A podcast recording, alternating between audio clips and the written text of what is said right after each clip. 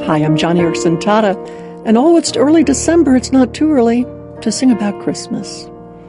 Silent night, holy night, all is calm, all is bright,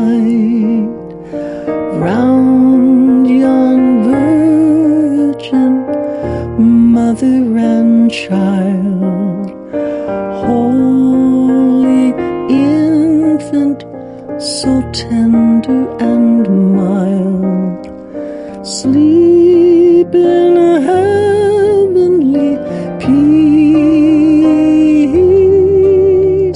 sleep in heavenly peace. Hmm. That may have been a little low for you and for me too, but uh, it might be the first Christmas carol you've heard on the radio, Silent Night.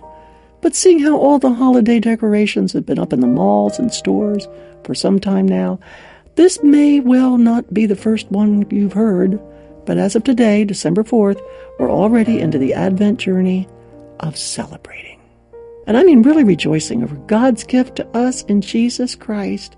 And that, friend, is worth singing about any time of year, right? It's one of the things I love best about the start, the very early part of the Christmas season. I love the carols, I love the Christmas hymns. It doesn't matter if you're an alto or a soprano, if you can actually hold a melody or are tone deaf, I tell you, this is the season for singing. And aren't you glad that the words to most Christmas carols are so Christ centered, so so full of gospel truth? 1 Corinthians chapter 14, verses 15 to 16 tell us to not only sing with our spirit, get this, it says, I will also sing with my mind. In other words, you got to sing with your mind. You got to think on the beauty of each word, the timeless truth and doctrine in each carol. Because when you do that, you'll agree that singing Christmas carols can be a wonderful way to share the good news of God with us, Emmanuel, come to earth to be our Savior. Besides, it was John Wesley who once wrote, Have an eye to God in every word you sing. Aim at pleasing Him more than yourself or others. Attend strictly to the sense of what you sing, and see that your heart is not carried away with the sound, but offered to God continually.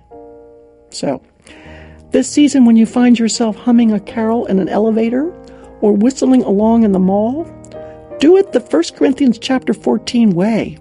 Sing with your mind. Think. I mean, really think about what you're whistling. Ponder the words as you hum along. Sing with your mind and rejoice over the gospel truth given.